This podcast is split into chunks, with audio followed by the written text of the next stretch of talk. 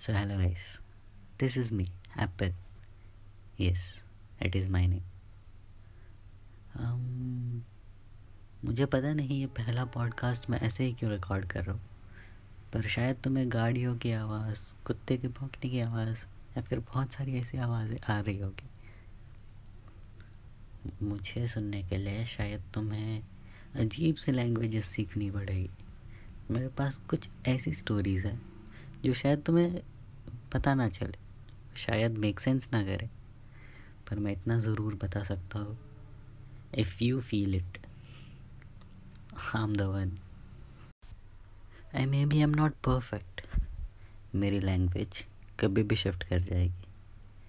कभी कभी अचानक से मैं इंग्लिश बोलने लगूँगा कभी कभी हिंदी कभी कभी गुजराती, और एक चुटकी भर मराठी. शायद कोई और लैंग्वेज भी बीच में. But bear with me. I'm sure you'll have fun. I clearly have no idea कि एक सेगमेंट में कैसे लिखूं। पर आई ट्राई शायद एक सेगमेंट का पॉडकास्ट नहीं होता। I don't know how does it work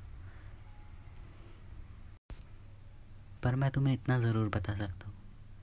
I will keep you engaged I don't know how बस बोर मत होना। वैसे नहीं हो गए। क्योंकि मेरी स्टोरीज कुछ ज़्यादा इंटरेस्टिंग है। I know clearly bragging about myself but मुझे इतना ज़रूर पता है। मैं इसलिए ये सब बोल पा रहा हूँ क्योंकि ये सबसे पहली स्टोरी मैं तुम्हें वो सुनाऊँगा जो मैंने जीवन में सबसे पहले लिखी थी। Actually there is a story behind that story क्यों ना हम उस स्टोरी बिहाइंड दैट स्टोरी की बात पहले कर लें? शायद तुम्हें इंटरेस्ट बढ़ जाए। ये बात है अराउंड मेरे एथ स्टैंडर्ड की। एक शान सा, प्यारा सा लड़का, जो पहली बार, शायद पहली बार, किसी बड़े कांड में फंसा होगा। प्रिंसिपल ने मुझे ऑफ़िस में बुलाया। मुझे पता था मेरी गलती क्या थी। मेरी गलती सिर्फ़ ये थी कि मैंने एक बड़ी सी बुक लिखी थी और उसकी सिर्फ़ दो कॉपीज़ मेरे दो दोस्तों को दी थी क्लास में पढ़ने के लिए। प्रिंसिपल के ऑफ़िस में जाके मैं खुद शॉक था।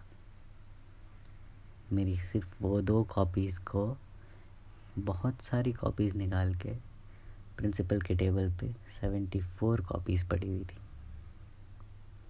Principal was reading my book smiling and telling me कि बेटा, तू स्टोरीज तो बहुत अच्छी लिखता है।